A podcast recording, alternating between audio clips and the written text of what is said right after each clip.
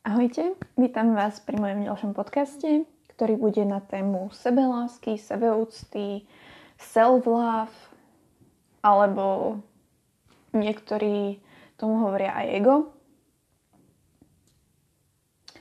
Bude to také celé na túto formu a budem sa snažiť o, hlavne rozprávať o tom, že čo si o tom myslím, môj subjektívny názor a budem sa pokúšať o to vám aj niečo o tom povedať, aby sme proste neboli zaseknutí v tom, že sebeláska alebo sebeúcta je len na základe toho, ako fyzicky vyzeráme. Lebo to si myslím, že veľa ľudí si pod pojmom sebeúcta alebo sebeláska alebo self-love predstavuje, že keď fyzicky sa cítime dobre. Čo si myslím, že asi nie je veľmi veľmi pekné, alebo veľmi dobré, čo, čo sa tohto týka, lebo ľudia sa tomu vyhýbajú, alebo sa boja povedať o tom, že reálne sebeúcta alebo sebeláska je o niečom celkom inom. Teda každý si to pojeme po svojom, čiže je to logické, že proste niektorí, keď sa cítia dobre vo svojom tele, tak logicky proste mm, to, bude, to budú vnímať ako sebe, sebelásku. Ale ja napríklad sebelásku alebo sebeúctu alebo self-love alebo niektorí tomu hovoria aj ego ponímam takým štýlom, že milujem to, ako milujem svoje o, vnútro, to, aká som a na základe toho reflektujem to, čo cítim ďalej. K ľuďom, k svojim blízkym, k svojej rodine, k svojim kamarátom, alebo to je jedno proste, komukoľvek reflektujem to, ako sa ja cítim. A myslím si, že to je asi dosť podstatná vec, ktorú by sme sa mali naučiť reflektovať veci tak, ako ich cítime. Mm, sebeúcta, alebo teda sebeláska ako som už povedala, niektorí ľudia ju vnímajú tým, že fyzicky vyzerajú dobre, alebo teda menšia skupina ľudí, čo som aspoň ja pochopila, ak sa mýlim, tak mi povedzte. Menšia, menšia skupina ľudí si myslí to, že sebeúcta je dôležitá na základe toho nie ako sa fyzicky, ale ako sa psychicky cítime. Keď sa napríklad cítime na základe toho, čo cítime my vo vnútri, napríklad teda, v... lebo naše emócie nás dosť ovplyvňujú, tak to poviem. Naše emócie nás dosť ovplyvňujú, čiže keď sme nahnevaní alebo keď sme smutní, tak proste je samozrejme, že budeme reflektovať niečo celkom iné do nášho, okolia, nášho sveta. Ale rovnako keď o, budeme na, všetko len na, zakladať na základe psychických, fyzických dojmov a pojmov, tak budeme vnímať svet celkom inak a z opačného konca. Poviem to asi tak, že hm, ja napríklad hm, vďaka tomu, že sa cítim psychicky dobre, som sa začala cítiť fyzicky dobre a začala som viacej komunikovať o tom, ako sa fyzi- psychicky cítim, lebo myslím si, že je dôležitejšia v poslednej dobe psychická self-love, alebo ako to mám nazvať, aby sme boli psychicky v pohode, lebo myslím si, že sme vo veľmi, hek- vo veľmi hektickom svete, kedy už pomaly ani nevieme, ako vnímať samých seba a ako tvoriť a ako hovoriť s ľuďmi a komunikovať na základe toho, čo cítime. Lebo čo som si všimla a myslím si, že budú so mnou aj ľudia možno súhlasiť na základe tohto. Ja si osobne myslím, že strašne veľká, strašne veľký tlak je na to, ako psychicky vnímame svet. Lebo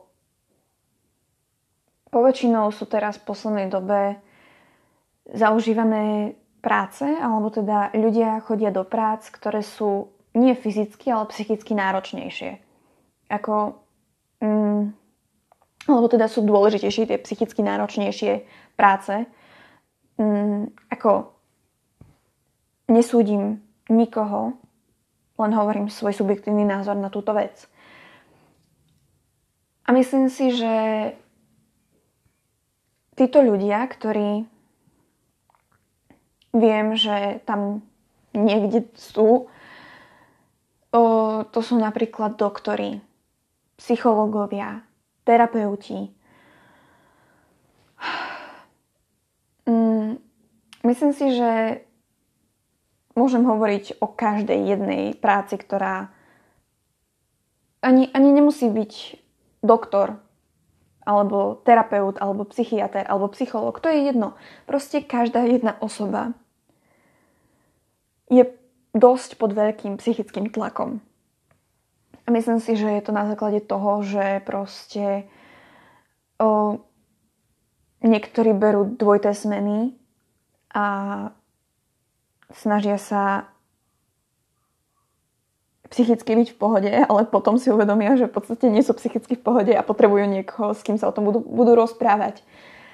A preto je veľmi náročné proste nezabudnúť na to, kým sme. Alebo kým chceme byť. Nie z vonkajšej strany. Znútra je dosť dôležité to, ako sa cítime, ako vnímame svet a ako pôsobíme na náš svet, ako budeme vnímať náš svet potom, teraz, alebo ako budú naše deti vnímať náš svet. Lebo veľmi dobre viem, že je veľmi hektický. A to mám 17 rokov. Ha, ha, ha. Zase sa ideme zasmiať. Lebo 17-ročná dievča nahráva podcast na Slovensku.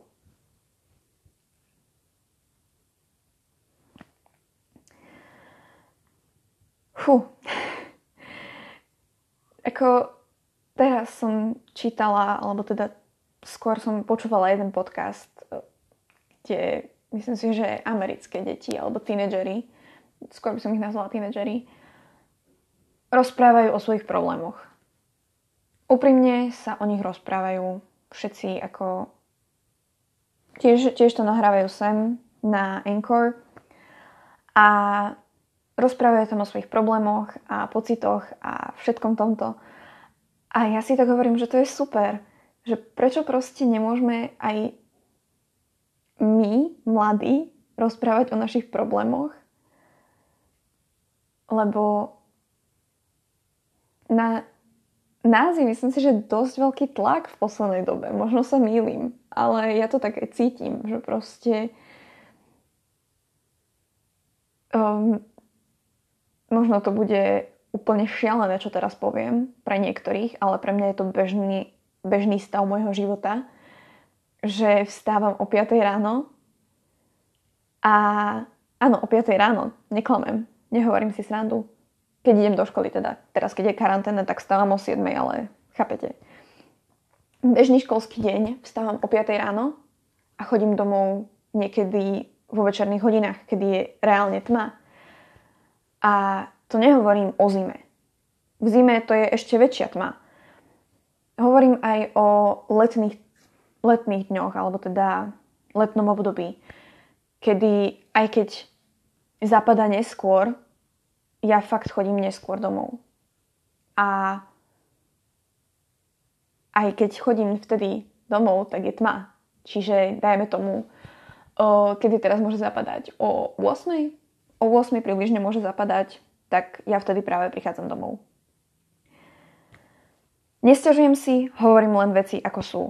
A myslím si, že takto to má viacero deciek, alebo teda viacero tínedžerov z môjho okolia. Mm, že aj keď nekončia tak neskoro v škole, tak napríklad idú na doučovania alebo idú na iné krúžky alebo robia niečo iné, možno produktívne, možno nie, neviem. O čom proste stále môžu, čo ich stále bude posúvať ďalej. A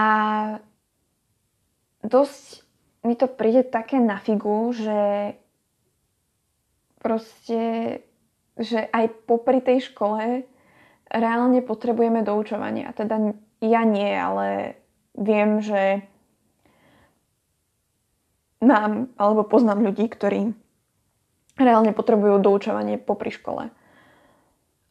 A hovorím aj ako o gimplákoch, lebo gimpláci sú presne takí, že v škole tomu neporozumejú a reálne potrebujú to doučovanie. Viem, aké to je. Ja som mala doučovanie, ja mám celoživotný problém, lebo mám dyslexiu a dysartografiu. A prešla som k úplne inej téme, ktorú som chcela rozoberať. Je to sebeúcta. Ale myslím si, že je to dosť aj z tejto témy, že v podstate všetci nás učia tomu, aby sme boli aby sme mali logickú myseľ a aby sme boli strašne inteligentní a reálne ja viem, aký mám inteligenčný kvocient. Ja to nepotrebujem z, z hľadiska toho, že ja neviem, niekto mi niečo povie alebo niečo sa do, nové naučím v škole. Áno, je, do, je dobré sa niečo nové naučiť. Je to super. Ja, ja sa rada učím nové veci, aj keď to tak niekedy nevyzerá, ale rada sa učím nové veci. Ale myslím si, že je ešte dôležitejšie ako byť inteligentný a mať inteligenčný kvocient, je lepšie a dôležitejšie mať emočný kvocient. Ak ste, ne, ak ste nevedeli alebo nepočuli v živote, čo, čo je emočný kvocient, hneď vás uvediem do situácie. Emočný kvocient je to, je to kvocient, ktorý udáva to, ako emočne viete rozmýšľať. Alebo teda, ak mi rozumiete, tak proste chápete, o čom hovorím. A myslím si, že to je dosť dôležité byť emočne emočne rozmýšľať a emočne vedieť ľuď, s ľuďmi komunikovať. Lebo na čo je nám inteligencia, keď nevieme rozmýšľať emočne a proste človeku ublížime? OK, inteligenciou môžeme logicky prísť na to, ako sa vyvliec z danej témy a prejsť na, na inú. Ale ako môžeme proste prejsť z tej témy na inú, keď nevieme emočne rozmýšľať? Možno sa na to pozerám z úplne iného hľadiska a úplne inak a úplne zle, ale to je môj osobný názor. A možno sa milím a pro, proste nebudete so mnou súhlasiť ako so sobou, lebo mám 17 rokov a pozerám sa na svet hlavou hore, ale hold, taký je svet a taký je život. A ak chcem prežiť, musím rozmýšľať. A musím rozmýšľať viac ako len inteligenčne. Musím rozmýšľať aj emočne. Ako, nechápte ma zle. Myslím si, že je dosť, dole, dosť dobré to, že emočne rozmýšľa, že inteligenčne ste na tom úplne v pohode a úplne super, ale niektorí inteligentní ľudia majú problém pochopiť emočné záležitosti. A teraz hovorím o bežných bežných situáciách, ako je napríklad to, že sa vám dieťa rozplače. Batoľa rozplače. Aby som bola presnejšia. Lebo dieťa som aj ja.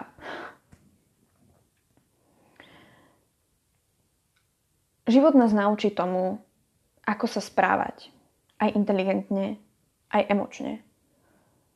Ale ako sa to máme naučiť? keď budeme brať všetko na ľahkú váhu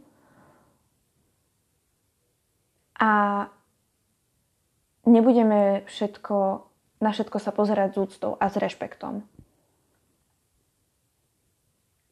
Je to jednoduché. Proste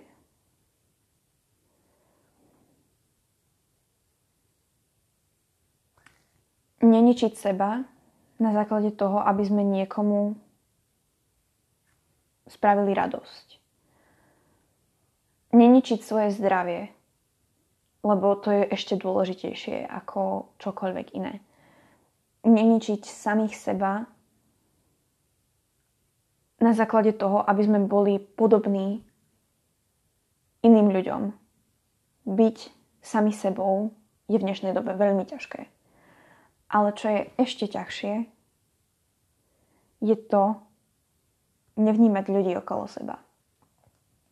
A práve tí ľudia, ktorí nám budú dávať polena pod nohy, tí ľudia najskôr padnú. Lebo chcú, aby sme my neboli nič a oni boli všetko nepadnite na ich úroveň, nepadnite pod svoju úroveň, ktorú máte vyššie, ako je ich. Máte naviac, ste energickejší. Máte, aj keď možno si myslíte, že nemáte energiu, máte jej dostatok na to, aby ste sa postavili a aby ste im ukázali, že ste lepší. Ale nie s hrdosťou, ale s tým, že budete mať v sebe sebeúctu.